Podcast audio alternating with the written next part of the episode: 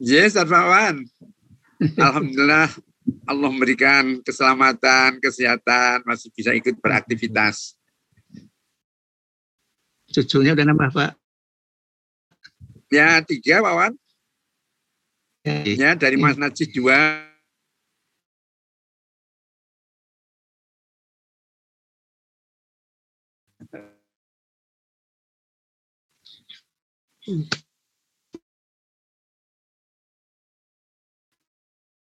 dan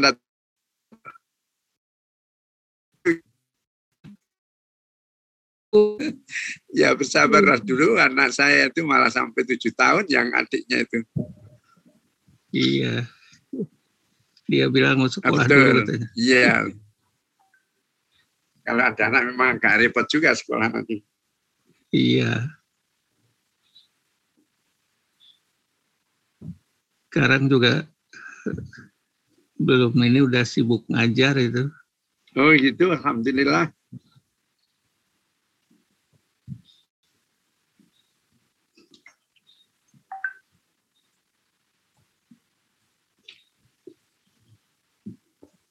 Ilham alhamdulillah di, di Garut Ustaz di Iya, alhamdulillah iya. Karena juga diminta eh, untuk pulang ke Garut yang ada permintaan dari PDM-nya ya kita kembalikan karena memang yang mengirimkan tentunya ada harapan untuk menjadi kader di daerahnya, Ustaz. Iya betul. Iya. Dan Ilhamnya seneng, pondoknya seneng. Iya. Iya. Subhanallah. Ternyata seangkatan masih ada yang tinggal ya Ustaz Ahwan Iya. Yang ngambil hadis ya. Nah. Iya. Bapak-bapak yang saya hormati dan dari PUTM yang insya Allah dirahmati oleh Allah, Amin. Pak Pri, Pak Amir, dan Mas Rama yang sekarang ada di kantor. Kita akan membahas dua pertanyaan. Yang pertama mengenai talik talak, yang kedua mengenai sholatnya orang sakit. Yang pakai apa tuh namanya, Pak Pri? Stoma. stoma. Ya stoma. Ya. Dan lain-lain nanti yang perlu untuk kita bahas. Untuk memulai ini mari kita sama-sama mohon kepada Allah agar diridhai dalam kita membahas ini. Dengan baca basmalah Bismillahirrahmanirrahim. karena waktu sudah hampir pukul 14 dipersilakan. Yang membahas Recording in progress. Yang tentang talik talak dipersilakan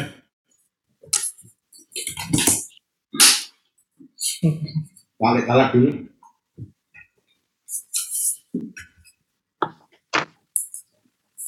Nah, Ustaz. ya Besarkan.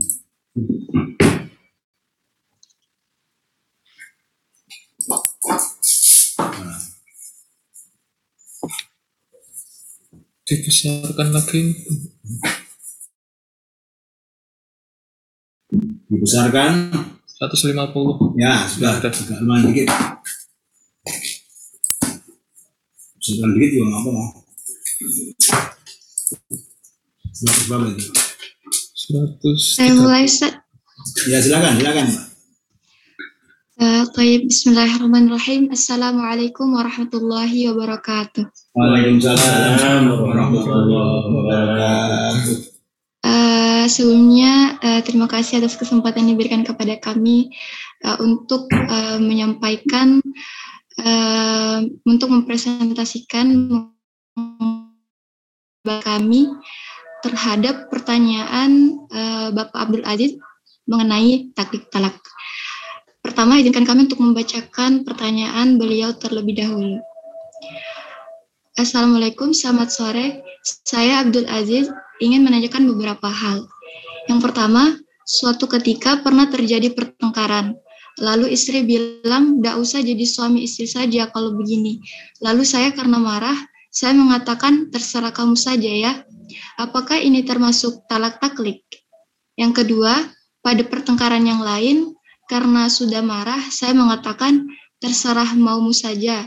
Saya sudah nggak peduli. apakah ini termasuk talak taklik? Yang ketiga, berkenaan dengan fatwa majelis tadi yang mengatakan bahwa talak di luar pengadilan hukumnya tidak sah. Apakah fatwa ini juga meliputi talak taklik? Terima kasih. Uh, jawaban kami, berdasarkan pertanyaan di atas, maka yang pertama harus mengetahui pengertian taklik talak terlebih dahulu. Taklik talak menurut pengertian hukum Indonesia merupakan perjanjian yang memuat suami menggantungkan terjadinya suatu hak atas istrinya jika ternyata di kemudian hari suami melanggar salah satu atau semua yang ada di dalam perjanjian taklik talak. Rumusan terakhir, sigat taklik talak adalah rumusan yang ditetapkan berdasarkan Peraturan Menteri Agama Republik Indonesia Nomor 2 Tahun 1990. Dari rumusan tersebut ada 10 unsur-unsur pokok sigot taklik talak, yakni A. Suami meninggalkan istri atau B. Suami tidak memberi nafkah kepada istri atau C. Suami menyakiti istri, menyakiti istri atau D. Suami membiarkan atau tidak memperdulikan istri E. Istri tidak rela F. Istri mengadu ke pengadilan G. Pengaduan istri diterima oleh pengadilan. H. Istri membayar uang iwad. I. Jatuhnya satu talak satu suami kepada istri. J. Uang iwad oleh suami diterimakan kepada pengadilan untuk selanjutnya diserahkan kepada pihak ketiga untuk kepentingan ibadah sosial. Dalam kompilasi bahwa taklik talak ialah perjanjian yang diucapkan calon mempelai pria setelah akad nikah yang dicantumkan dalam akta nikah berupa janji talak yang digantungkan kepada suatu keadaan tertentu yang mungkin terjadi di masa yang akan datang. Menjawab pertanyaan yang berkaitan dengan taklik talak sebagai sebagaimana termuat dalam pertanyaan nomor 1, 2, dan 3 dapat kami jelaskan sebagai berikut. Bahwa dalam sigot tak taklik talak itu harus mengandung dua syarat, yaitu syarat alternatif dan syarat kumulatif. Syarat alternatifnya adalah angka 1 sampai dengan 4. Apabila suami melakukan salah satu dari angka 1 sampai 4 atau semuanya, maka suami melanggar taktik talak alternatif. Tetapi itu tidak itu belum cukup syarat untuk jatuhnya talak suami. Untuk jatuhnya talak suami, maka istri harus memenuhi syarat dari angka 5 sampai dengan 6. Jika empat syarat kumulatif ini terpenuhi semuanya, maka jatuhlah taklik talak suaminya itu. Melihat persyaratan-persyaratan yang tidak terpenuhi sebagaimana terdapat dalam pertanyaan, kami berpendapat yang Bapak atau Saudara lakukan tidak termasuk taklik talak. Selanjutnya akan dijelaskan oleh Mbak Zulfa Zakiyati. Mengenai penjatuhan talak suami kepada istri dalam keadaan marah, sebelumnya telah dibahas dalam fatwa tarjih, hukum talak yang dijatuhkan dengan emosi dan rujuknya bersumber dari majalah Suara Muhammadiyah nomor 14 tahun 2003. Bahwa marah atau emosi yang menutup akal pikirannya, maka talaknya tidak jatuh. Dalilnya, orang yang dalam keadaan emosi yang tertutup akal pikirannya disamakan dengan orang yang sedang mabuk. Orang yang sedang mabuk, jika melakukan perbuatan penting seperti sholat, maka sholatnya tidak sah karena akal pikirannya tertutup. Dasarnya adalah firman Allah Subhanahu wa taala, أعوذ بالله من الشيطان الرجيم بسم الله الرحمن الرحيم يا أيها الذين آمنوا لا تقربوا الصلاة وأنتم سكارى حتى تعلموا ما تقولون Artinya, Wahai orang yang beriman, janganlah kamu mendekati sholat ketika kamu dalam keadaan mabuk, sampai kamu sadar apa yang kamu ucapkan. Quran Surat An-Nisa ayat 43. Demikian juga berdasarkan hadis, An Abi Hurairah anin Nabi sallallahu alaihi wasallam kullu talaqi jaizun illa talaqu al ma'lubu ala aqli rawahu Tirmidzi wal Bukhari Artinya dari Abu Hurairah diriwayatkan bahwa Nabi Shallallahu Alaihi Wasallam beliau bersabda, setiap talak yang dijatuhkan suami adalah sah, kecuali talak suami yang tertutup akalnya. Hadis riwayat At-Tirmidzi nomor 1112. Dengan demikian, talak yang dijatuhkan dalam keadaan marah dipandang tidak sah talaknya. mengenai pertanyaan ketiga tentang talak di luar pengadilan, bahwa menurut Undang-Undang Nomor 1 Tahun 1974 Pasal 30 dan 39, maka setiap perceraian dilakukan di hadapan sidang hakim.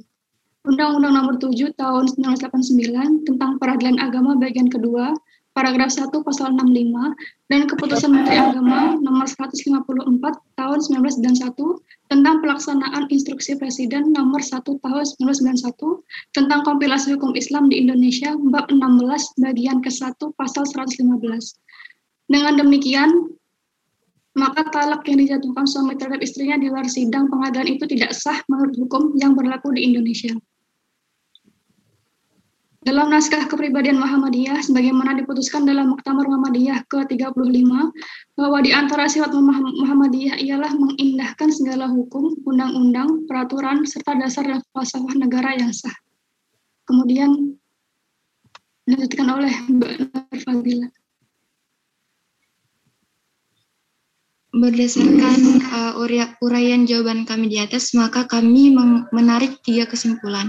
Yang pertama, bahwa ucapan saudara kepada istri sebagaimana dalam pertanyaan itu tidak termasuk kepada taklik talak. Yang kedua, talak yang dijatuhkan dalam keadaan marah tidak sah. Yang ketiga, Muhammadiyah berpendapat bahwa talak dipandang sah apabila dilakukan depan sidang pengadilan sebagaimana dalam Undang-Undang Nomor 1 Tahun 1974 Pasal 30 dan 39. Maka setiap perceraian dilakukan di hadapan sidang pengadilan agama atas ketetapan dan keputusan hakim. Uh, berikut uh, demikian Ustaz uh, mengenai uh, taklik talak. Mohon pencerahannya Ustaz. Sudah selesai jawabannya tadi tiga tadi. Nah, Ustaz. Yang ini yang ketiga sudah ya? Muhammad Ziyadin sudah ya? Oh, sudah. Ya. Terima kasih nih dari KTM Mbak Nur Fadila dan Zulfa ya sudah menyampaikan uh, jawaban tentang tali talak. Ada beberapa pertanyaan dan sudah dirangkum dalam jawaban-jawaban ini, maka kami mohon kepada Satidah untuk memberikan masukan atau koreksian atau tambahan terhadap uh, jawaban yang sudah disampaikan oleh Mbak Nur Fadila dan uh, Zulfa tadi. Silakan.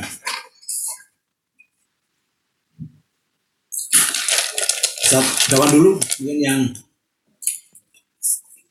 Sedawan.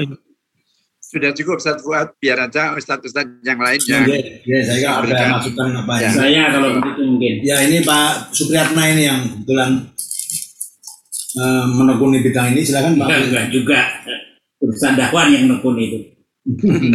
Baik, terima kasih.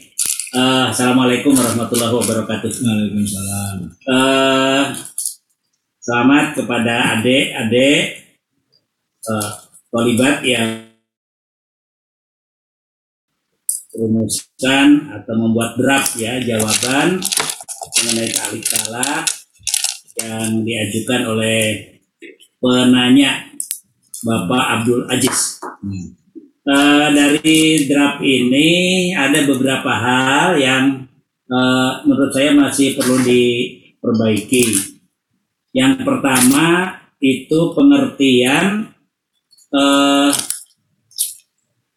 taklik talak yang dikemukakan di halaman satu ya. Uh, itu sepertinya kok masih belum pas. Berdasarkan pertanyaan di atas maka pertama harus mengerti pengertian taklik talak terlebih dahulu. Taklik talak menurut pengertian hukum Indonesia merupakan perjanjian yang memuat suami menggantungkan terjadinya suatu hak atas istrinya jika ternyata di kemudian hari suami melanggar salah satu atau semua yang ada dalam perjanjian tarikh. Uh, saya nanya dulu ini Mbak siapa tadi yang bukan itu? Mbak Nur ini dari mana motif ini? Dari jurnal Ustaz. Hah? Jurnal Ustaz. Wah, kayaknya kok tidak tidak anu ya saya sendiri nggak paham ini dengan rumusan ini. menurut merupakan perjanjian yang memuat suami menggantungkan terjadinya sesuatu hak atas istrinya. Hmm. Apa suatu hak itu? Pada tali talak itu kan talak yang digantungkan gitu ya. Mestinya bukan menggantungkan suatu hak, langsung aja menggantungkan talak ya. Suami menggantungkan talak atas istrinya jika ternyata kemudian hari si suami melanggar salah satu atau semua yang ada dalam perjanjian tarik talak itu. Coba nanti di di eh, cari lagi. Menurut saya justru yang itu rumusan menurut pasal 1E itu KHI itu yang ya bisa dipahami itu. Di mana menurut pasal 1 KHI kan di situ disebutkan gimana Mbak? Talik talak ialah ini di HP jadi agak loncat loncat-loncat ini. Perjanjian yang diucapkan calon mempelai pria setelah akad nikah yang dicantumkan dalam akta nikah berupa janji talak yang digantungkan kepada suatu keadaan tertentu yang mungkin terjadi di masa yang akan datang. Nah, itu aja yang dipakai menurut saya bagus itu malah.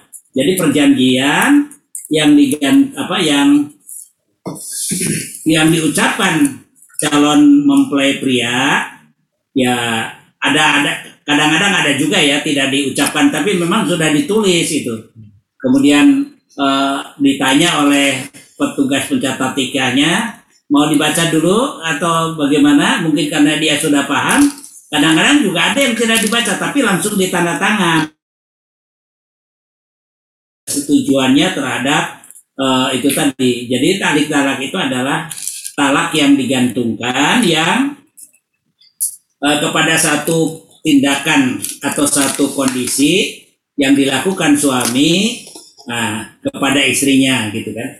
Jadi memang awalnya bahwa kalau itu terjadi ya kalau itu terjadi jatuhlah talak satu suami kepada istrinya gitu kan gitu.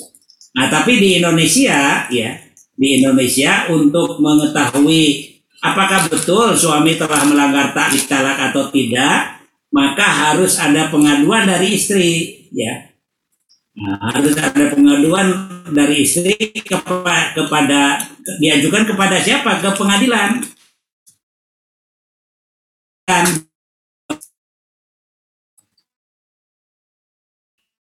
ya apa gugatan ya.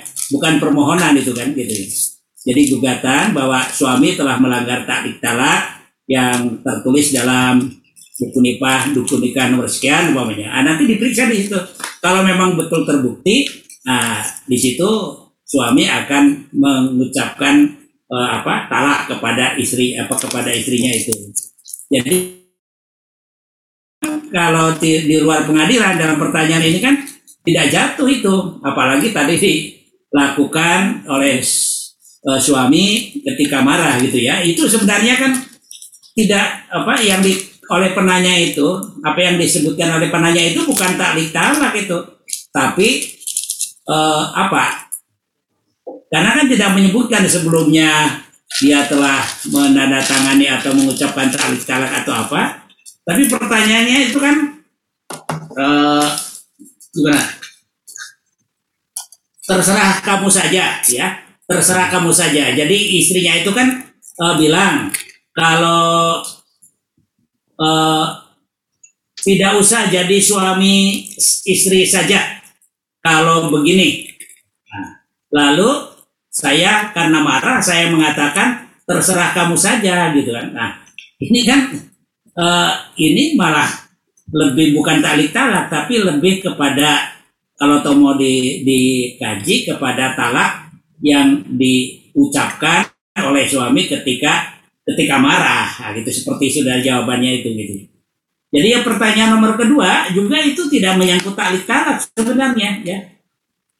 Nah, ini karena tidak tidak tidak disebut di sini apa yang dilanggar di situ. Pertanyaan kedua kan pada pertengkaran yang lain karena sudah marah saya mengatakan terserah maumu saja. Saya sudah nggak peduli. Nah apakah ini termasuk talak talik? Nah, itu kan. Jadi juga per- pertanyaan kedua itu tidak menyangkut talik talak. Tapi apakah uh, ucapan itu termasuk ucapan sigota. Nah ya itu ya. Jadi mungkin penanya juga tidak paham gitu apa sih itu tarik talak gitu ya. Kalau dikaitkan dengan contohnya ini gitu ya. Nah itu. Apa yang dikatakan oleh penanya itu sebenarnya bukan tarik talak itu. Nah itu. Tapi suami marah kepada istrinya, kemudian seakan-akan dalam tanda petik ya, uh, serahkan. Saja mau meneruskan atau tidak kan seperti itu gitu. Jadi sebenarnya bukan tarik talak gitu. Ya penanyanya juga tidak paham gitu ya. Nah, itu. Sehingga oleh karena itu perlu disebutkan di situ apa yang bapak tanyakan itu sebenarnya bukan taklik talak gitu ya gitu perlu ada penjelasan itu tadi tapi kalau kemudian tadi umpamanya suaminya pergi ya sekian lama pada di situ kan dalam talik talaknya dikatakan kalau sewaktu-waktu saya pergi meninggalkan istri saya selama uh, sekian bulan, sekian hari, sekian tahun, nah itu kan. Kemudian yang kedua umpamanya saya tidak mau memberikan nafkah kepada istri saya, nah, dan yang lain-lain seperti anda sebutkan dalam peraturan Menteri Agama nomor 4 tadi, unsur-unsurnya itu. Dan kemudian istri memang tidak senang kepada apa yang dilakukan oleh suaminya itu dan mengadu dan kemudian mengadukan perkaranya pengadilan agama kan itu. Ini harus ada unsur itu tadi gitu ya.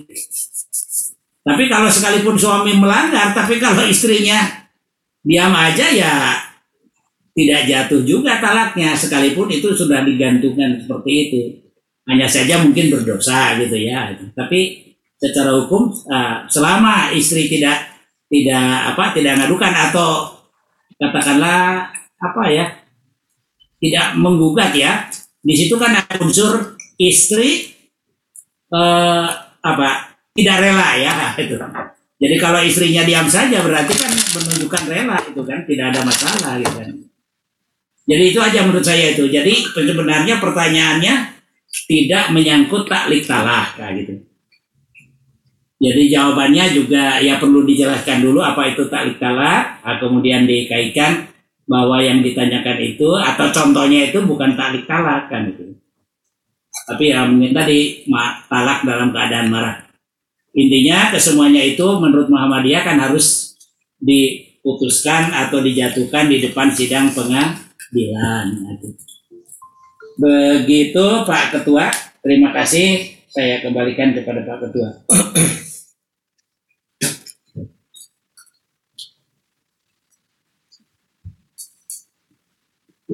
Yes. Nah, terima kasih. Oke, kalau silakan. Baik, Bismillahirrahmanirrahim.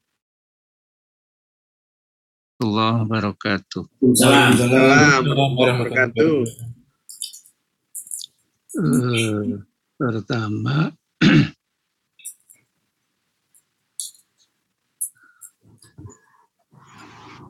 usul saya sudah didahului oleh Kang Pri ya. ya. Jadi saya bermupakat bahwa narasi pertanyaan itu sama sekali tidak terkait dengan peristiwa taklik talak. Karena itu jawaban uh, tolabah sekalian, kali ini tolibat sekalian, pertama ini, jadi kalimat pertama yang harus disampaikan itu adalah kalimat yang mengoreksi. Jadi pertanyaan Bapak atau pertanyaan saudara sama sekali tidak terkait dengan peristiwa ta'alik ta'ala. Terus ditambahkan penjelasan terkait yang dimaksud ta'alik talak sebagaimana dijelaskan dalam. Nah itu baru dikutip tuh yang 10 unsur itu adalah peristiwa hukum antara suami istri yang mengandung unsur-unsur sebagai berikut. Begitu. Ya. Nah, baru yang kedua, yang ditanyakan oleh saudara pada pertanyaan di atas adalah sebuah peristiwa dalam rumah tangga yang berpotensi menjadi perceraian. So, sungguh pun nah baru kalimat sudah kalimat kelompok satu terlibat ini mengutip uh, kurang lebih ya sama spiritnya dengan yang pernah ditulis oleh Majelis Tardi pada tahun 2007 fatwa tadi tentang tidak ada perceraian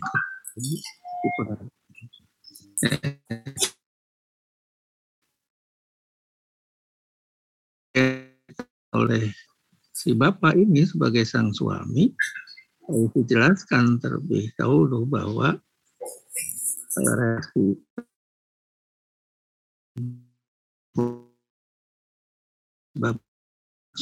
demikian tidak menjadi otomatis terjadi perceraian karena nah, tidak ada perceraian kecuali di pengadilan. Nah, sebagaimana pernah dijelaskan oleh Fatwa Majelis Tardi 7 lalu disingkat sebagai berikut. Saya kira unsur-unsurnya begitu Kang Buat. Jadi ada dua menurut saya yang baru ditulis. Pertama koreksi terhadap pertanyaan, ya sambil memberitahu ya ibadatu ma'rifatin ya ibadatu ilmin tentang taklik talak dijelaskan. Lalu yang kedua uh, memberitahu bahwa uh, yang tidak ideal itu bisa menjadi penyebab perceraian. Tapi uh, kalimat bolak-balik antara suami istri seperti itu tidak menjadikan sebab otomatis perceraian. Karena tidak ada perceraian,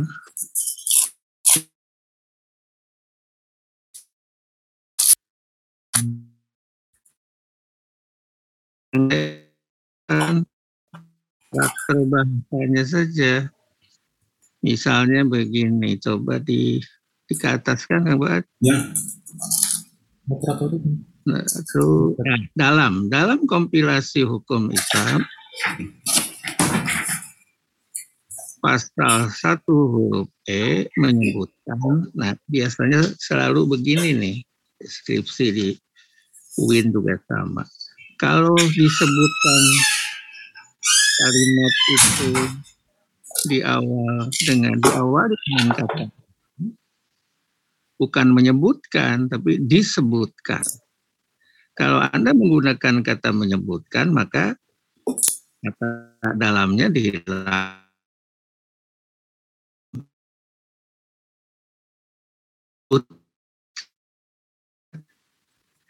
Nah, kalau mau pakai kata dalam ya disebutkan.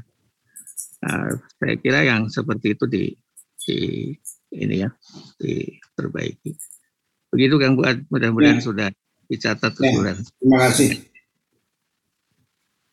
Ya ini sudah ada dua namanya penjelasan tentang jawaban dari Talak Talak. Mungkin ada yang lain? Ustaz Ali ada mau? Saya Pak Fuad. Saya. Ustaz Ali? Yes. Nah, silakan. Silakan, silakan. Baik. ada beberapa yang ingin saya tambahkan. Ya. Kalau yang pertama ya sepakat dengan Ustaz Pri dan Ustaz Wawan bahwa pertanyaan itu tidak termasuk masuk pada unsur talak. itu. Hanya yang perlu saya sampaikan tambahannya adalah eh, mungkin pertama juga perlu diberikan pemahaman dulu pengantar uh, macam-macam talak dan sikot jangan-jangan tadi tidak paham tentang istilah-istilah talak itu. Langsung tiba-tiba ke talak taklik si penanya ini. Uh, lalu yang kedua hanya ini kan pertengkaran. Pertengkaran ini dalam tanda kutip kan marah.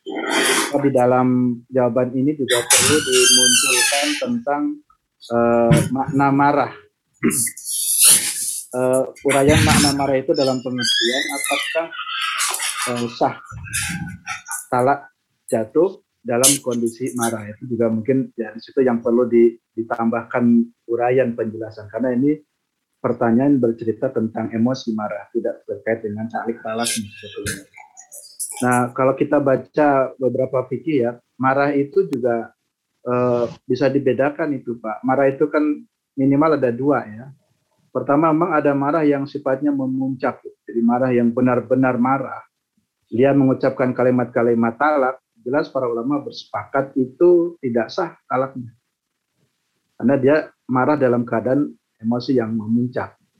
Tetapi juga ada orang yang marah itu kondisinya biasa, Pak. Masih normal, dia masih bisa berpikir. Tapi juga mengucapkan kalimat-kalimat uh, talak itu. Nah, kalau dibaca dalam fikih, para ulama berbeda pendapat.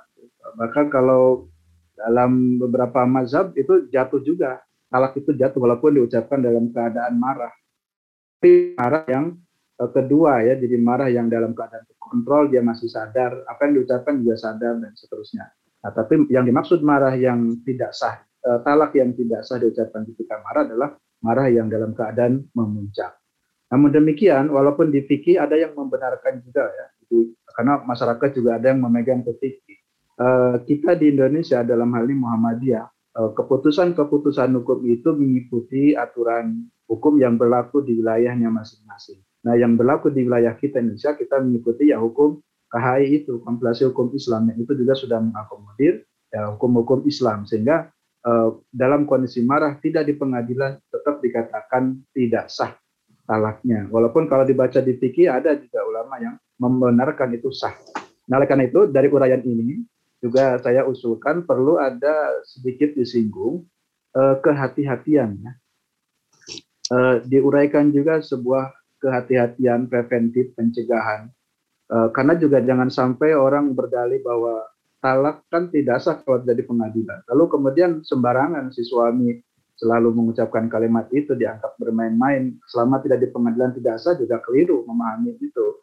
Apalagi kalau pertanyaannya di, di lain waktu kami marah begini di kesempatan lain jangan marah lagi seperti itu. Nah sehingga di sini perlu diedukasi. Ada pencegahan preventif. Walaupun menurut pendapat Muhammadiyah memang tidak sah jika di luar pengadilan talak itu tetapi mengedukasi orang bahwa jangan sembarangan mengucapkan kalimat-kalimat itu, nah itu saya kira akan lebih baik untuk dilakukan. Kalau masih ragu, seharusnya ketika suami atau istri sudah uh, tidak emosi, coba tanya baik-baik dari nurani. Betul nggak ingin ingin lanjutkan ke proses yang yang apa formalnya.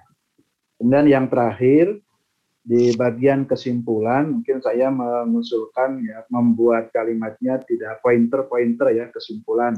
Kalau titik dua, satu, dua, tiga nanti di, dinarasikan saja atau diuraikan. Simpulannya sebetulnya kalau saya berpandangan ya dua, dua sudah cukup.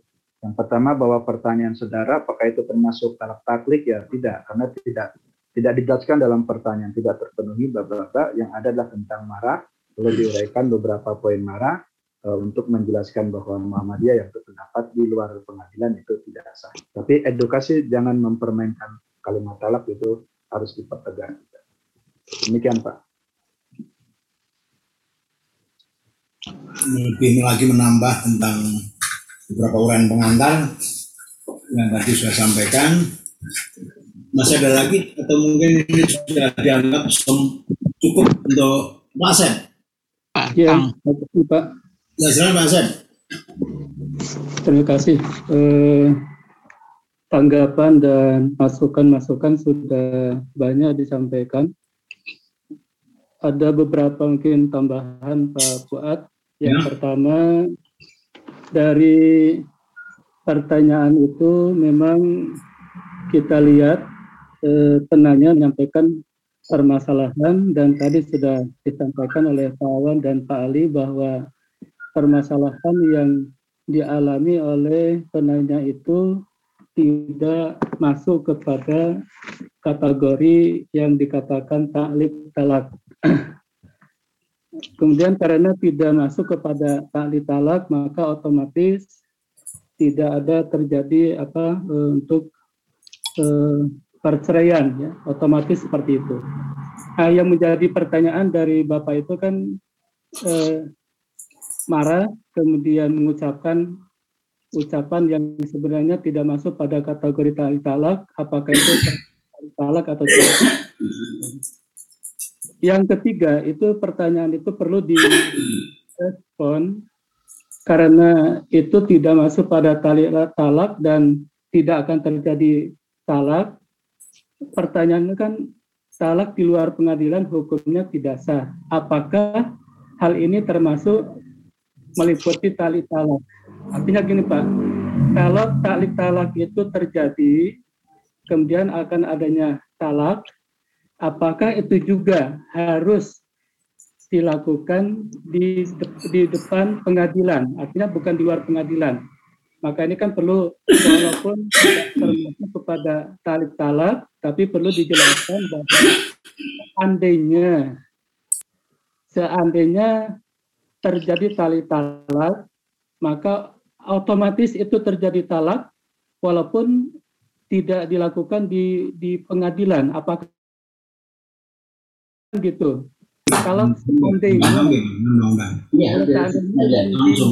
disampaikan itu poin-poin yang di bawah terjadilah katakanlah tarik talak, apakah tarik talak itu otomatis atau memang harus di depan pengadilan? Ini perlu diuraikan oleh kita, artinya dalam jawaban itu secara secara apa luas bahwa kalaupun terjadi dan itu termasuk pada tali talak tetap prosesnya prosesnya harus di depan pengadilan bukan otomatis terjadi pada saat itu. Kemudian yang terakhir mungkin ini sekedar konfirmasi aja. Beberapa poin yang berkaitan dengan talik talak itu ada 10 di sini. A. Suami meninggalkan istri sampai seterusnya. Yang pertama, suami meninggalkan istri ini apa ada waktunya, uh, apa lama waktunya Pak? Kalau tidak salah, apa dua tahun berturut-turut atau tidak ya? Yang apabila suami meninggalkan istri dua tahun berturut-turut, kemudian apabila suami tidak memberi nafkah wajib selama tiga bulan lamanya. Ini kalau nggak salah ada kalimat seperti itu ya untuk bagian A dan B. Kalau seandainya kalimat itu waktunya. Perlu untuk ditambahkan. Kemudian uraian di bawah mungkin supaya tidak membingungkan karena di bawah itu kan syarat terjadinya tarik talak itu ada dua, syarat alternatif dan syarat kumulatif. Syarat alternatifnya adalah angka 1 sampai angka angka 4. Nah, kemudian ada angka 5 dan 6. Saya cari-cari angka 1 sampai 4, 5, 6 itu yang mana? Ternyata mungkin yang dimaksud itu ABC ya. Nah, kalau itu yang dimaksud mungkin disesuaikan. Disesuaikan yang A, B, C sampai J itu dibuat angka sehingga nanti penjelasan yang di bawah itu sinkron antara angka 1 sampai 4, 5 sampai 6. Ini yang yang saya lihat saya cari-cari angka 1 sampai 4 itu yang mana? Mungkin yang dimaksud adalah 10 poin yang berkaitan dengan ta'alik talak. Itu aja Pak Fuad, terima kasih. Saya Pak Fuad terakhir. Batang ya, Batang silakan. Ya, terima kasih. Saya satu aja tadi sudah beberapa sudah disampaikan. Di poin mengenai penjatuhan talak suami kepada istri dalam keadaan marah itu itu ini apa mungkin perlu perlu di apa namanya ya karena seakan-akan itu memberikan pengertian kalau tidak marah itu otomatis tetap jatuh talak gitu. Kalau langsung di, di apa namanya dinarasikan seperti itu. Kalau uh, jadi prinsipnya kan talak itu uh, jat, tidak apa jatuh ketika sudah diputuskan di pengadilan. Artinya talak yang belum sampai ke pengadilan walaupun tidak dalam kondisi marah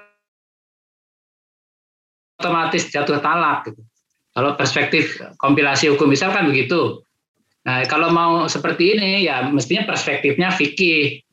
Nah, jadi apa fikih ada, ada apa, apa menurut pandangan fikih atau dalam konteks fikih atau perspektif fikih memang uh, penyampaian eh, apa namanya eh, sigot talak dalam kondisi ini nah, baru kemudian mungkin cocok. Tetapi kalau kemudian dihubungkan dengan apa kompilasi hukum Islam tentu saja eh, talak itu tidak otomatis jatuh ketika belum sampai atau bukan pengadilan yang memutuskan. Sehingga ya kalaupun apa namanya mau dijelaskan terkait dengan kondisi bahwa disimpulkan bahwa apa yang dilakukan terjadi pada suami istri itu dalam kondisi marah, itu yang mungkin tinjauan harus perspektif fikih tetapi tidak bisa kemudian tidak perlu dinarasikan seperti ini. Kalau dinarasikan seperti ini tadi itu seakan-akan kalau tidak marah itu ya otomatis jatuh talak kan begitu. Karena kita sudah langsung memutuskan, oh ini kondisi marah. Kalau marah itu tidak apa namanya tidak otomatis jatuh talak.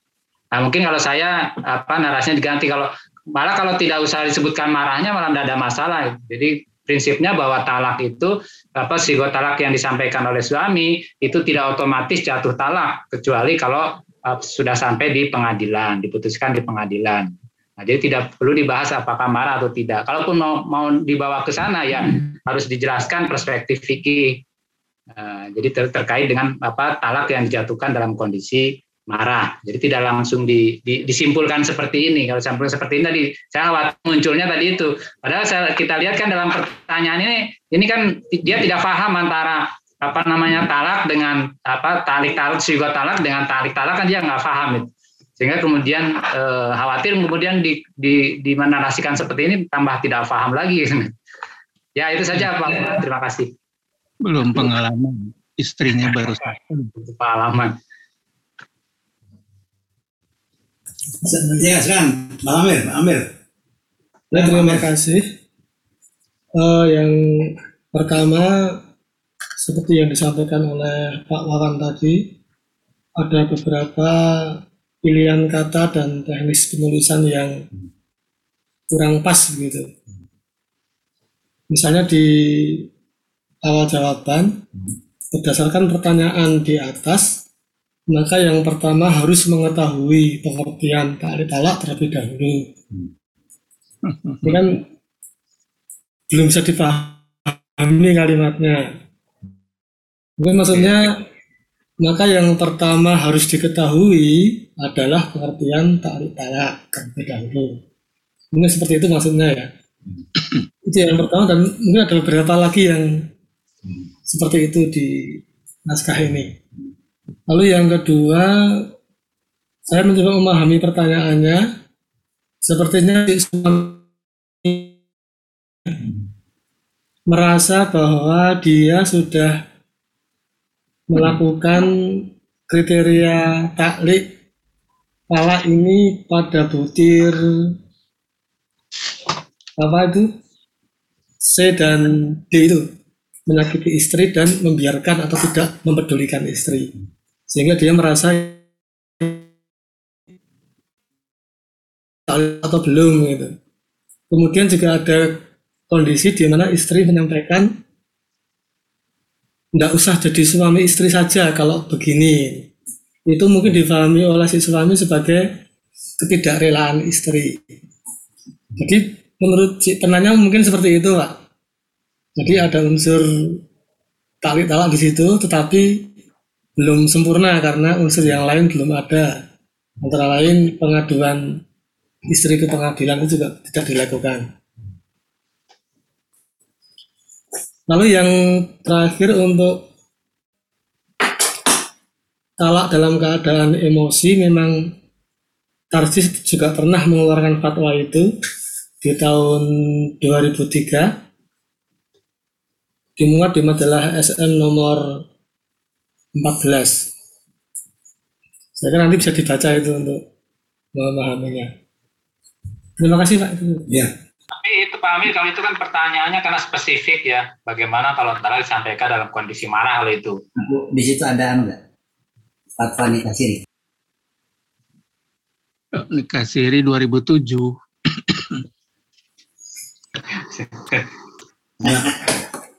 Saya kira sudah cukup ini ya untuk melengkapi pertanyaan balik talak ini.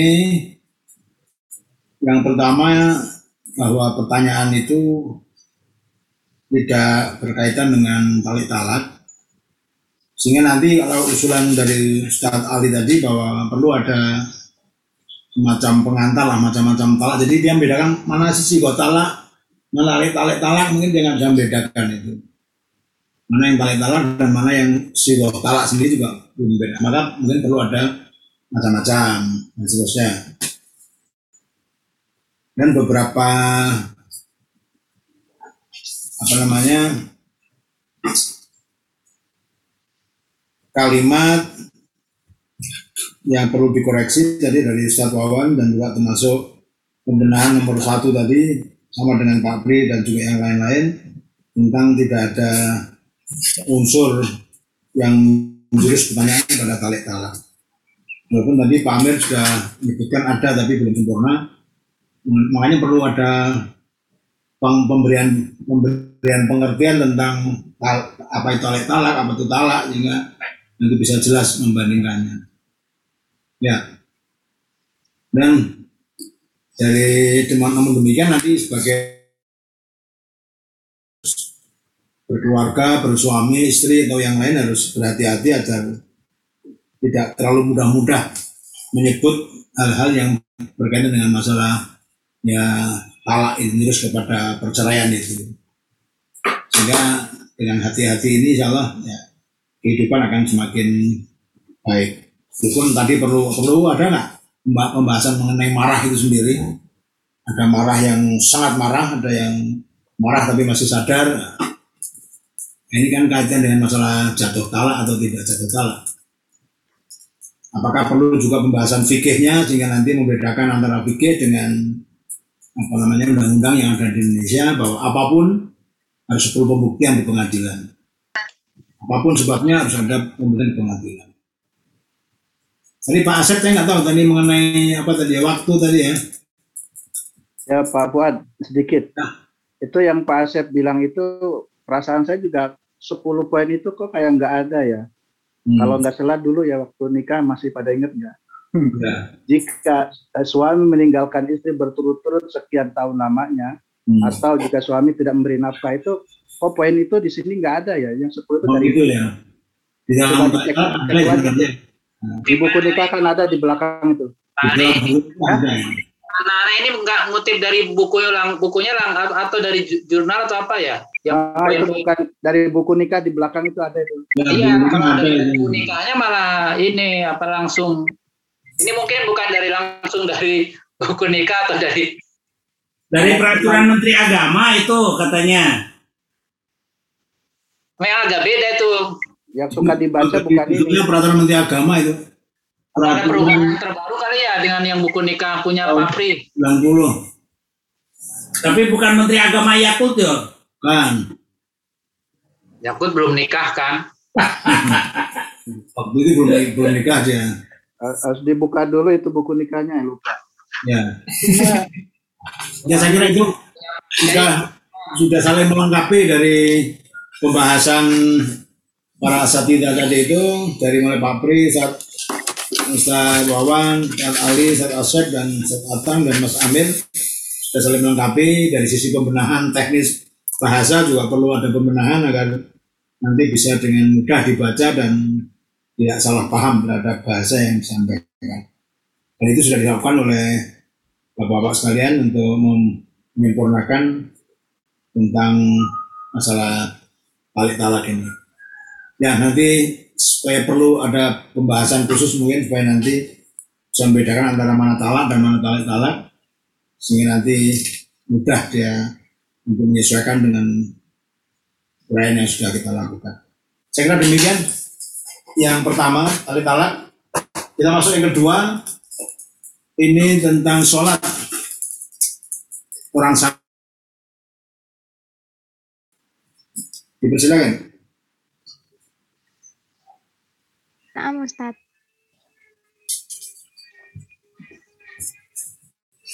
Ya.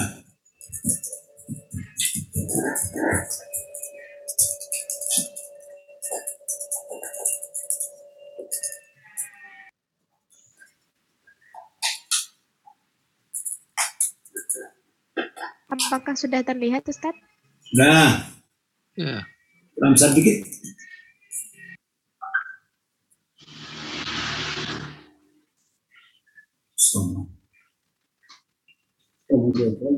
Besarkan aja Mbak. Di full kan enggak apa-apa. View-nya sampai 150 gitu. Kita pernah dibahas semua. Nah, lumayan. Mas Rama semangat sekali ya. Aduh, kumaha atan? Soalnya kemarin Sleman menang. 2-1. Semuanya. Ya, semuanya. Pak Pri, foto. Saya mulai, Ustaz. Ya, sudah. Bismillahirrahmanirrahim. Assalamualaikum warahmatullahi wabarakatuh. Waalaikumsalam. Soalnya kecil. Eh, sebelumnya terima kasih Ustaz atas, atas kesempatannya. Eh, sebelum kami membacakan jawabannya, eh, izinkan kami untuk membacakan pertanyaannya terlebih dahulu. Assalamualaikum warahmatullahi wabarakatuh. Saya pemilik KTA Muhammadiyah nomor 132041967949 Memberi, memberitahukan bahwa saya menjalani Agak dekat mbak, kurang keras. Baik, Ustaz. Pak Ali juga memberitahukan bahwa saya menjalani operasi pemotongan usus 12 jari. Karena resiko besar dan faktor usia, usus tersebut tidak bisa disambung. Terpaksa harus dipasang kantong kolostomi yang ditempelkan di perut luar sebelah kiri untuk menampung sementara kotoran yang sewaktu-waktu dapat dibuang atau dibersihkan apabila pada saat eh, mau sholat. Sayang keluarnya kotoran tidak seperti BAB biasa atau tidak teratur. Pada waktu sholat, kadang-kadang terasa kotoran keluar dari usus tertampung di kantong. Kalau saat sendiri, kalau sholat sendiri di rumah dapat diatasi dengan membatalkan sholat, lalu kantong dibersihkan terlebih dahulu. Kalau sholat berjamaah, membersihkan kantong tidak mungkin bisa dilaksanakan. Perta- pertanyaan saya, boleh dan syahkah sholat pada saat kantong terisi kotoran? Terima kasih atas jawaban dan penjelasannya. Terima kasih. Eh, jawabannya, Waalaikumsalam warahmatullahi wabarakatuh. Sebelum kami menjawab, menjawab pertanyaan saudara, perlu kami sampaikan bahwa yang ditanyakan oleh saudara sholatnya orang penyandang stoma pada kantong pada saat kantong kolostomi terisi kotoran atau kotoran tiba-tiba keluar saat sholat. Berkaitan dengan pertanyaan tersebut, bahwa berkaitan dengan pertanyaan tersebut bahwa syarat bahwa syarat sah sholat adalah satu suci dari dua hadas yaitu hadas besar dan hadas kecil. Dua suci dari najis najis badan pakaian dan tempat. Tiga menutup aurat. Empat menghadap kiblat. Lima mematuhi dengan yakin telah memasuki telah memasuki waktu sholat. Dari persyaratan di atas dapat saudara ketahui bahwa suci dari dua hadas serta suci dari najis badan, pakaian, dan tempat merupakan syarat dari sahnya sholat.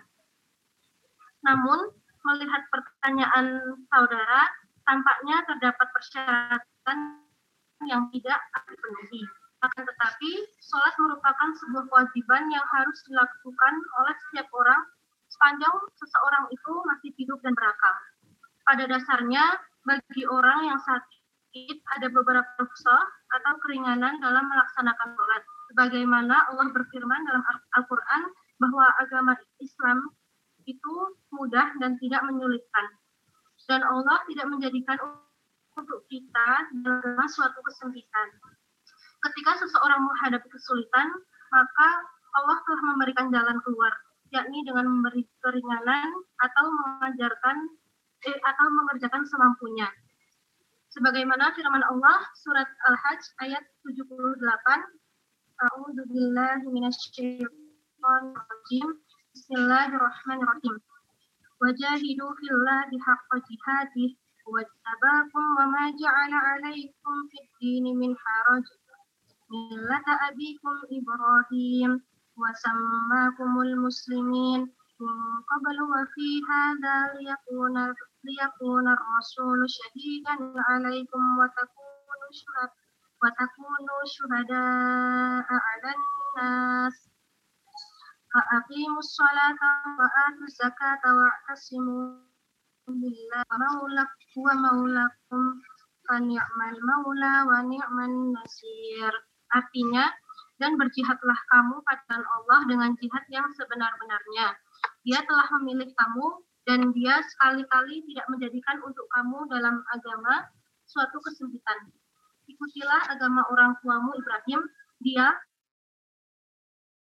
menamai kamu sekalian orang-orang muslim dari dahulu. Dan begitu pula dalam Al-Quran ini. Supaya Rasul itu menjadi saksi atas segedang manusia. Maka dirikanlah sholat, tunaikanlah zakat, dan berpeganglah kamu pada tali Allah. Dia adalah pelindungmu, maka dialah sebaik-baik pelindung dan sebaik-baik penolong. Perlu diketahui bahwa stoma atau ostomet merupakan operasi yang dilakukan dengan cara saluran pencernaan. Lubangan di perut ini dibuat untuk tempat pembuangan feses atau kotoran tubuh ke dalam sebuah kantung khusus, di mana penderita ostomet tidak lagi mampu untuk membuang air besar maupun kecil secara normal. Selanjutnya akan disampaikan oleh Uti Irlia. Selanjutnya, untuk menjawab pertanyaan saudara, perlu kami sampaikan beberapa ayat Al-Quran dan hadis sebagai berikut. Yang pertama, Fatakullaha mastata'tum, yang artinya, maka bertakwalah kepada Allah menurut kesanggupanmu. Dalam surat At-Taghabun, ayat 16. Yang kedua, La yukallifullahu nafsan illa wus'aha, laha maka sabat su'alaiha sabat. Yang artinya, Allah tidak membebani seseorang melainkan sesuai dengan kesanggupannya. Ia mendapat pahala dari kebajikan yang diusahakannya dan ia mendapat siksa dari kejahatan yang dikerjakannya. Surat Al-Baqarah ayat 286. Kemudian yang ketiga, la yukallifullahu nafsan illa ma ataha. Saya ja'alullahu ba'da usri yusra. Yang artinya, Allah tidak membebani kepada seseorang melainkan sesuai dengan apa yang diberikan Allah kepadanya. Allah kelak akan memberikan kelapangan setelah kesempitan. Al-Qur'an Quran surat At-Talaq ayat 7. Kemudian selanjutnya ada hadis An Abi Hurairah Abdurrahman bin Sahra radhiyallahu anhu qala Sami'tu Rasulullah sallallahu alaihi wasallam yaqulu tukum anhu fajtanibuhu wa ma amartukum bihi fa'tu minhu mastata'tum fa inna ma ahlakal ladina man qablakum kasratu masailihim wa ihtilafihim ala anbiya'ihim yang artinya dari Abu Hurairah Abdurrahman bin Syakar radhiyallahu anhu ia berkata Aku telah mendengar Rasulullah Shallallahu Alaihi Wasallam bersabda, apa saja yang aku larang maka jauhilah dan apa saja yang aku perintahkan maka kerjakanlah semampu kalian. Sesungguhnya yang telah membinasakan orang-orang sebelum kalian adalah banyak bertanya dan menyelisihi perintah nabi-nabi mereka. Hadis riwayat Bukhari dan Muslim. Atas dasar nas-nas di atas, para fukoha merumuskan kaidah-kaidah fikih mengenai keringanan dalam ibadah sebagai berikut, yaitu al-masyaqqatu tajlibu taisir yang artinya kesulitan mendatangkan kemudahan. Dari pemaparan di atas, kami berpendapat bahwa bagi orang yang bagi orang penyandang stoma tetap sah hukum sholatnya apabila kotoran tersebut keluar secara tidak sengaja dan kondisi yang tidak memungkinkan untuk membersihkan. Karena hal tersebut merupakan sebuah keringanan atau ruhsoh bagi orang sakit dari Allah. Perlu diketahui bahwa yang pertama, Allah memberikan kemudahan dan keringanan bagi orang yang memiliki udur syar'i termasuk sholat. Yang kedua, ketika akan melaksanakan sholat, hendaklah melakukan wudhu terlebih dahulu. Jika memungkinkan untuk melepaskan kantong kolostomi, maka sebaiknya dilepas dan dibersihkan. Namun jika tidak memungkinkan, maka boleh sholat apa adanya karena kondisinya termasuk doim al-hadas atau orang yang hadasnya tidak bisa disucikan, yaitu dengan wudhu setiap Sekian itu yang bisa kami sampaikan Ustadz. Mohon pencerahannya.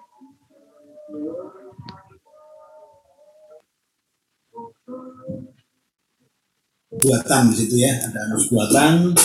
Terus bagaimana hukumnya ketika ya sholat sementara kotoran terus mengalir seperti orang beser. Ini ada Ustaz Arif, Dokter Arif ada ini? Ada, ada. Ya, bisa menceritakan Dokter Arif silakan ini stoma ini bagaimana ini? Oke, uh, Matur Assalamualaikum warahmatullahi wabarakatuh. Waalaikumsalam warahmatullahi wabarakatuh. Assalamualaikum warahmatullahi Uh, Jadi keadaan yang eh, mengakibatkan seseorang itu harus dibuat lubang anus di perut itu banyak memang Eh, Ya. kondisinya cukup banyak. Hmm. Intinya pasien-pasien yang dia belum bisa buang air besar secara normal lewat jalur yang biasanya yang normal karena ada infeksi, ada usus yang mati, maka jalur normalnya itu diistirahatkan baik permanen maupun sementara. Nah, eh, karena jalur normal tidak bisa dilewati, maka padahal makan terus, maka ususnya dikeluarkan di perut. Jadi buang air besarnya atau fesesnya itu keluarnya di perut. Dan kapan keluarnya ya tentunya eh, tergantung panjang usus yang masih tersisa. Kemudian eh, tergantung jenis makanan yang dimakan. Jadi memang tidak bisa diprediksi kapan keluarnya. Maka eh, lubang yang sewaktu-waktu bisa keluar feses itu ditutup dengan kantong. Ditutup dengan kantong. Nah, lubangnya itu disebut stoma. Kemudian kantongnya itu eh, disebut dengan colostomy bag, oke lah kantong stoma. Bolong, stoma itu apa bolongan? Dan orang yang memiliki stoma disebut ostomat. Nah, eh, karena dia itu tidak bisa diprediksi, maka eh, dan itu cukup boros, kantongnya juga tidak mudah didapatkan. Prinsipnya setiap penuh diganti, setiap penuh diganti kulit di sekitarnya. Maka idealnya sebelum sholat eh, dibersihkan dulu, diganti kantongnya. Itu idealnya. Jadi kantongnya tetap dipakai karena kalau tidak dipakai justru akan eh, fesesnya bisa ke mana-mana. Oke, eh, itu penjelasan tentang Ya. tentang Terima kasih, Dr. Arif. Penjelasan tentang apa itu stoma dan ternyata di rumah sakit juga cukup banyak yang dilakukan anus buatan ini. Terima kasih. Dr. Arif. Nah, ini dari aspek pengetahuan sudah disampaikan. Dan bagaimana dari sisi fikihnya dipersilakan. Siapa dulu ini yang akan menyampaikan? Ya. Saya dulu. Atang. Ya. Ya, silakan. sedikit saja ya. Eh, mungkin kalau kesimpulan mungkin sudah ini sudah. Cuma di biar tidak lupa dulu di poin dua itu ada kalimat jika memungkinkan untuk melepaskan. Nah tadi mungkin ketemu dengan Dr. Arif itu jangan dilepaskan lah ya. Jadi mungkin poin itu dihapus nanti.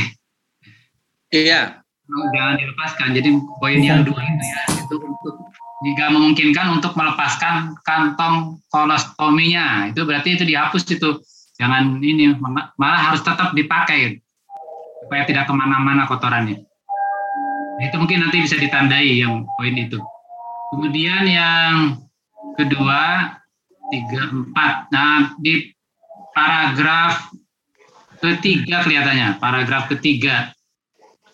Nah, pada dasarnya bagi orang yang sakit terus sampai ke bawah, nah, ini kan gabungan dari beberapa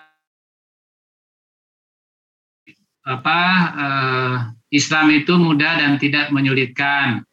Kemudian apa Allah telah memberikan jalan keluar terus menjadikan dan Allah tidak menjadikan untuk kita agama kesempitan sebagainya. Nah ini mungkin eh, perlu di le- lebih lebih sim- disimpelkan lagi ya. Ini sebenarnya kan dari sini tuh kan mestinya langsung ayat, tidak dipotong lagi dengan eh, perlu diketahui bahwa stoma dan selanjutnya terus kemudian ke bawahnya dalil lagi. Dalil ini kan sudah menjelaskan tentang tentang uh, pendalilan das, uh, berdasarkan Al-Qur'an ya, kemudahan berdasarkan Al-Qur'an. Jadi ya nanti dari mulai atas dan mungkin tidak perlu panjang yang dikutip karena kan yang mau diambil itu di kalimat bahwa jangan alaikum fiddi min haraj kan di situ ya. Jadi mungkin tidak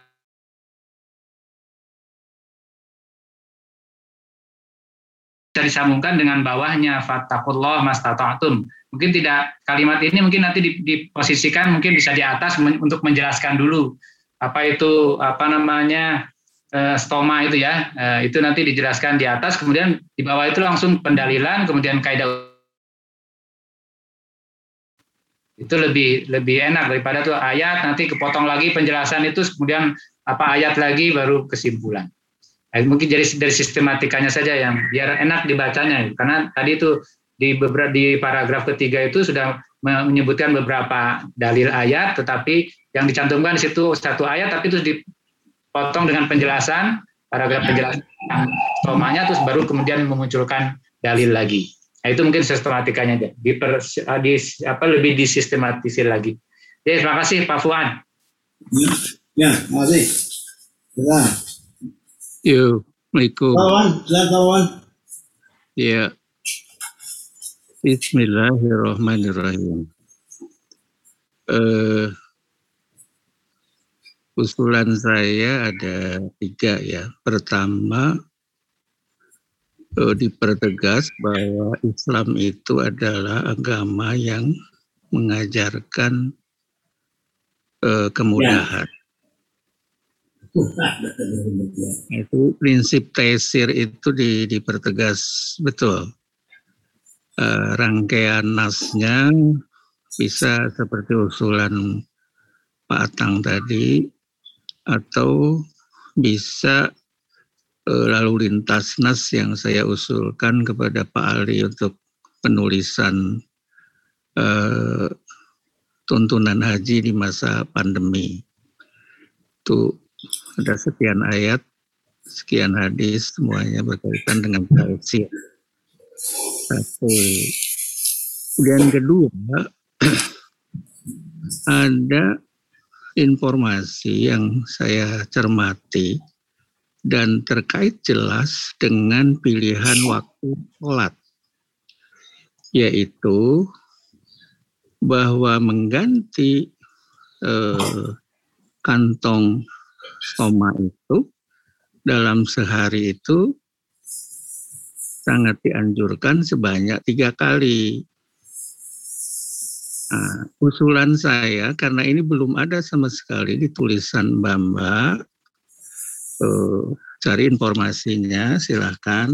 Setidaknya misalnya kalau saya bacakan di sini perawatan kolostomi Tujuan dalam perawatan kolostomi meliputi menjaga kebersihan pasien, mencegah infeksi, mencegah iritasi kulit sekitar stoma, mempertahankan kenyamanan pasien dan lingkungannya, serta mengganti kantong kolostomi. Jadi mengganti itu betul Pak Atang, ada itu. Tapi bukan dilepas ya, mengganti. Yang lama barangkali diganti, lalu ada yang baru. Kantong kolostomi harus dikosongkan jika sudah sepertiga. Nah, ini informasi ini belum nyampe. Dan dengan kolostomi mengganti kantong kolostominya tiga kali sehari. Itu. Nah, kata atau informasi tiga kali sehari ini saya usulkan harus disertakan pada tawanan tuntunan menunaikan sholat itu tidak perlu ajimah, tapi ini tawarannya supaya ada berkemajuan ya, mencerahkan, ada tanwirnya. Menunaikannya jamak. Duhur tarik ke asar atau asar tarik ke duhur, maghrib ditarik ke isya atau isya ditarik ke maghrib sesuai dengan pos posisi banyak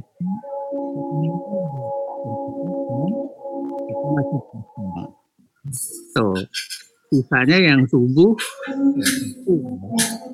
Jadi tiga kali penggantian kolostomi itu dikaitkan dengan pelaksanaan sholat tiga waktu.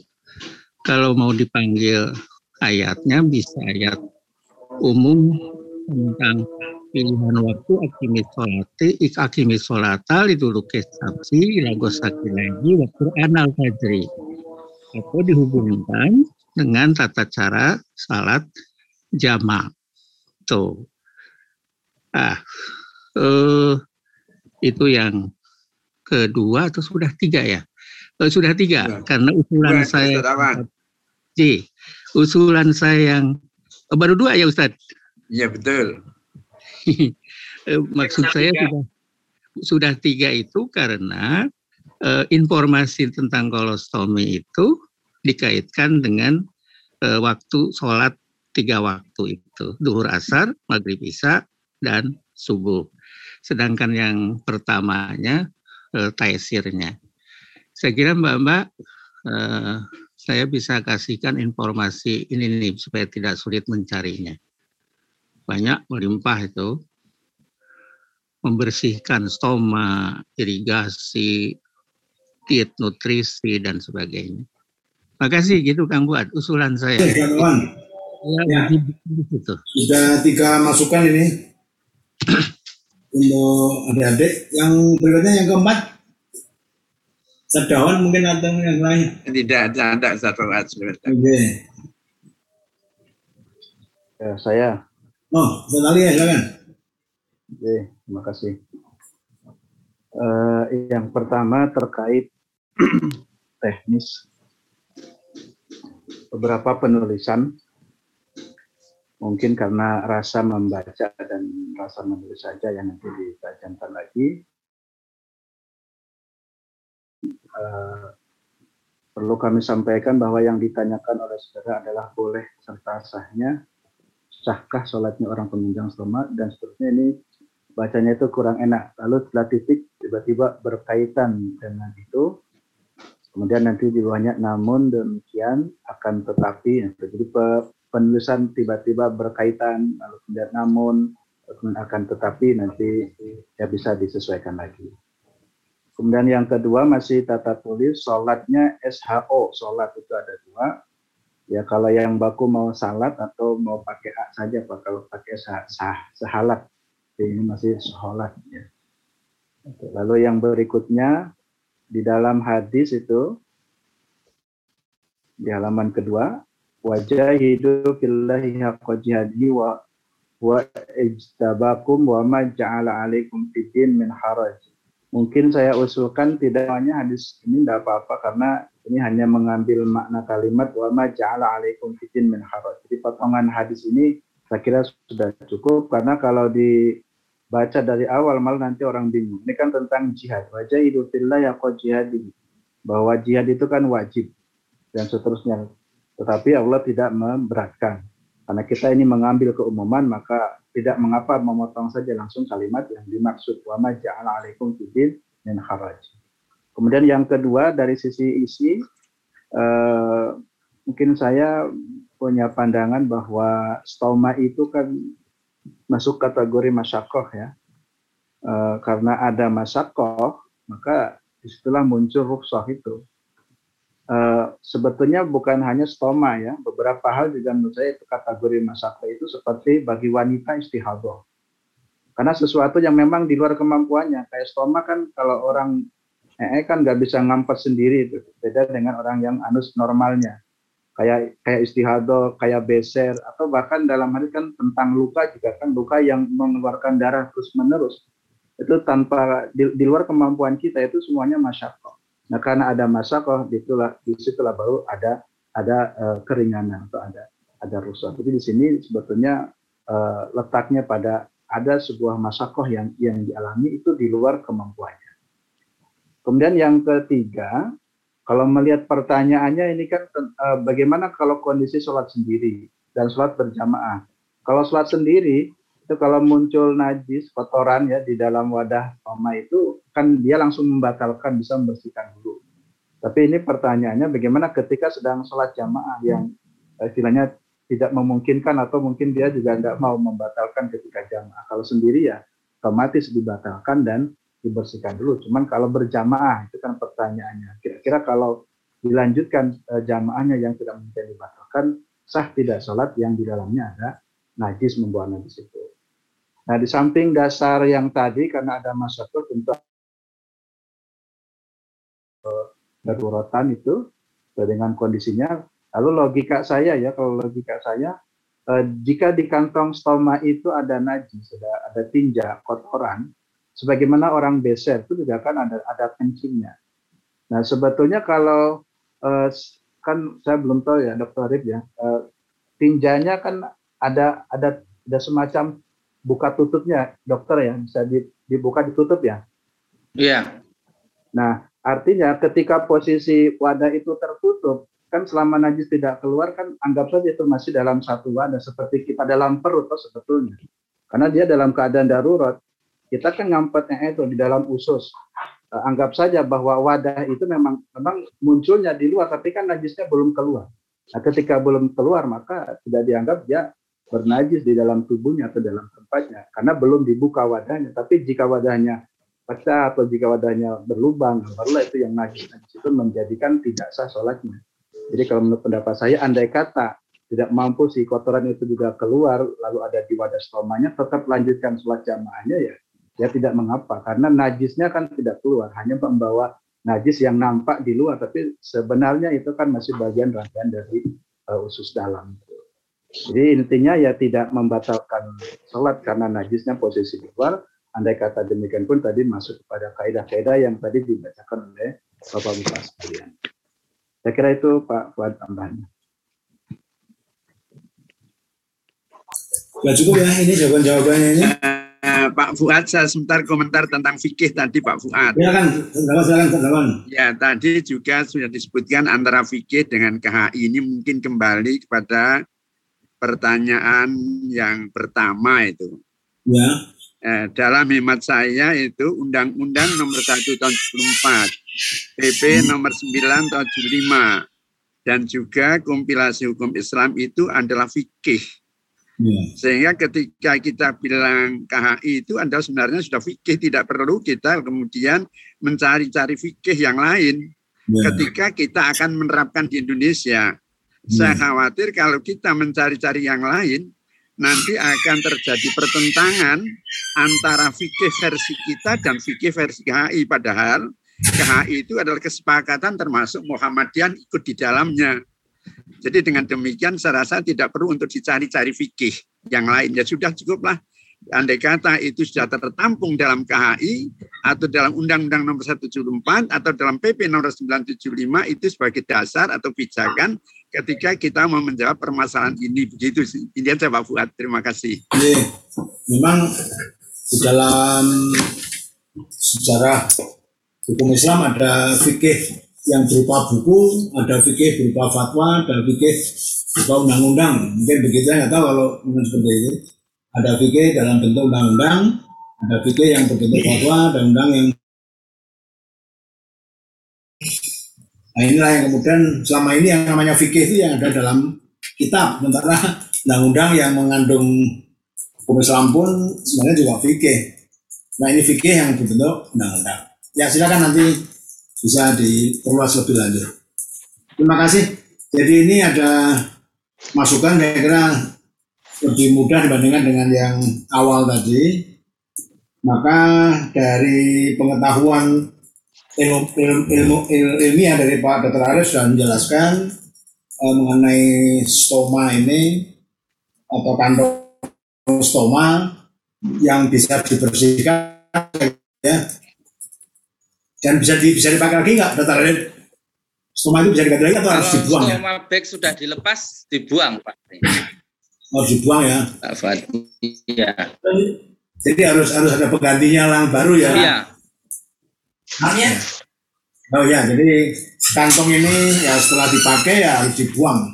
Jadi kalau kita pakai uh, pampers itu ya setelah pakai kita buang.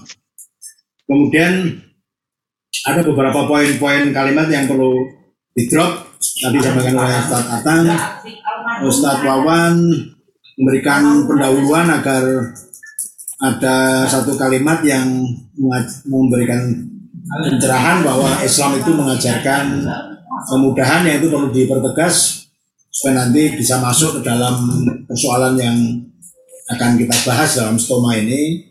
Meskipun dalil-dalilnya ya yang baku ya seperti al-masyaqqat tadi kita izin dan seterusnya itu. Ya Ustaz Ali tadi juga teknis kemudian mengambil ayat ya secukupnya yang kira-kira ada poin yang dibahas sehingga nanti tidak membingungkan pembaca mungkin begitu dan dari sisi isi ya ini memang bagian dari masyarakat dan itu ada sudah kaidah yang jelas al masyarakat kaji liput taisir yang tadi mungkin sudah dipertegas oleh Ustaz Wawan agar ajaran tentang kemudahan itu lebih dipertegas di awal.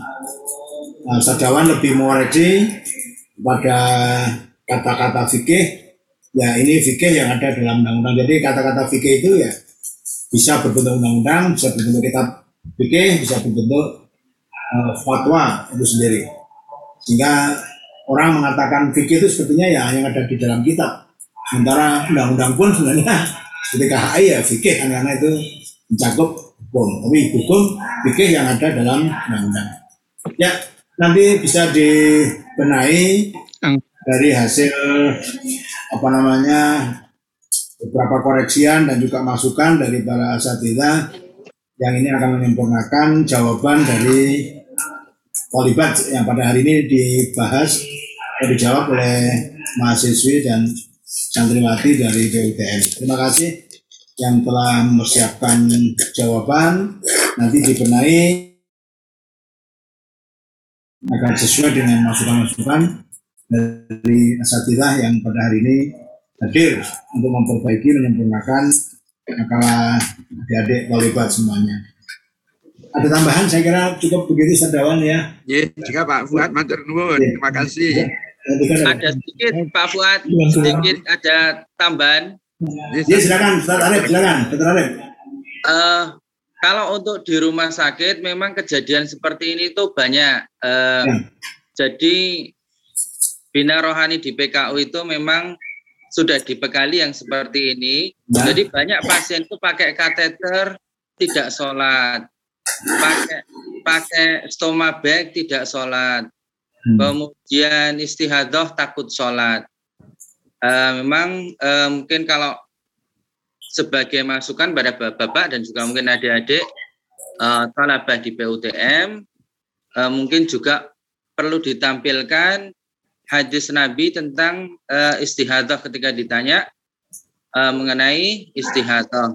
Tetap walaupun keluar darah karena darahnya bukan haid, kata Rasulullah itu fatawaddai wasalli fa innama huwa airqun.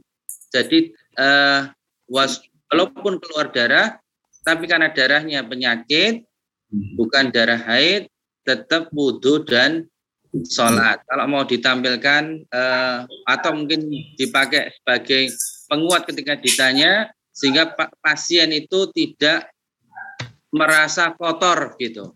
Karena biasanya itu kadang-kadang malah nggak wudhu, saya nggak wudhu langsung sholat karena merasa kotor. Itu kejadian yang banyak ditemukan pasien. Mengatakan matur nuwun, Dr. Arif.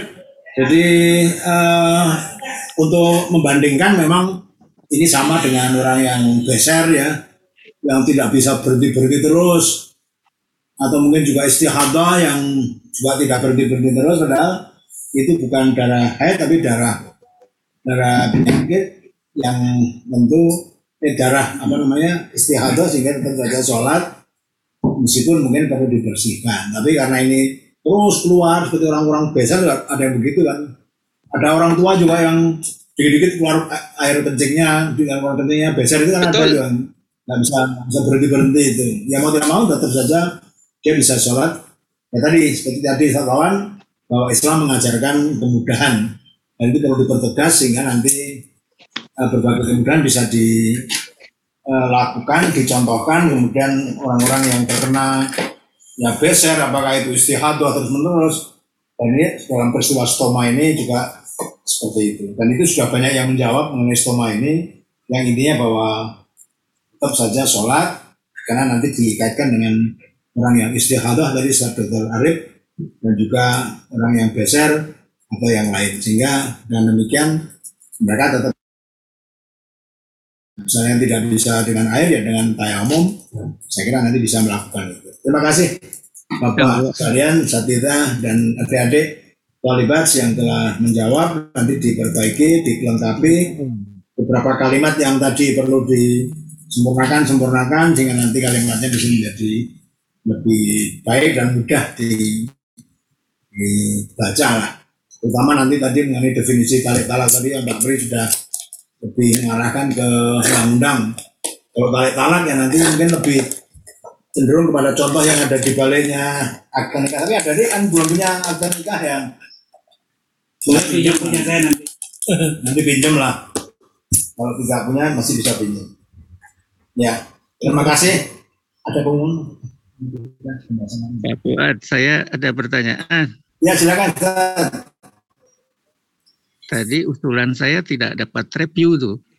Diterima tidak? yang mana Saya Yang sholat tiga kali.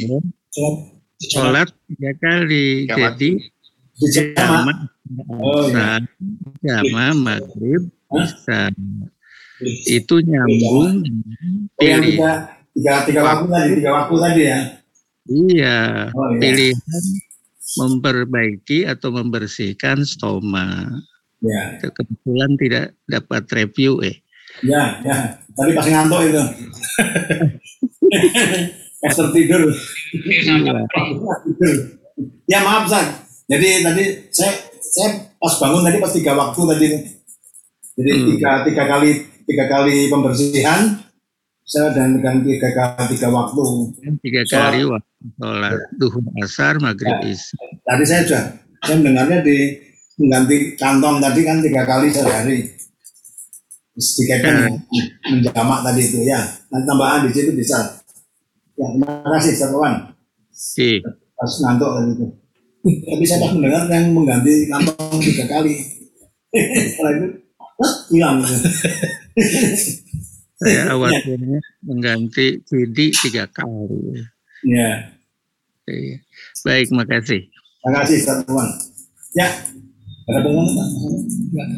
ya saya kira sudah pukul 15 menit kita sudah sholat asar. Ada waktunya dan terima kasih semuanya. Pada Setida dan juga adik yang telah menjawab ini. Jadi ada Mas Rama dan Mas Amir yang ada di kantor. Ustadz Supriyatna ini yang sedang menjawab soal ini. Dan mudah-mudahan menjadi amal soleh dari Satida semua dan juga adik-adik yang telah bisa mencerahkan si penanya dalam suara Muhammadiyah dan juga di dalam kompilasi nanti akan kita bahas dalam salah agama. Terima kasih dan insya Allah kita akan menutup satu dan baca hamdalah. Terima kasih Ustaz Dawan, Ustaz Wawan,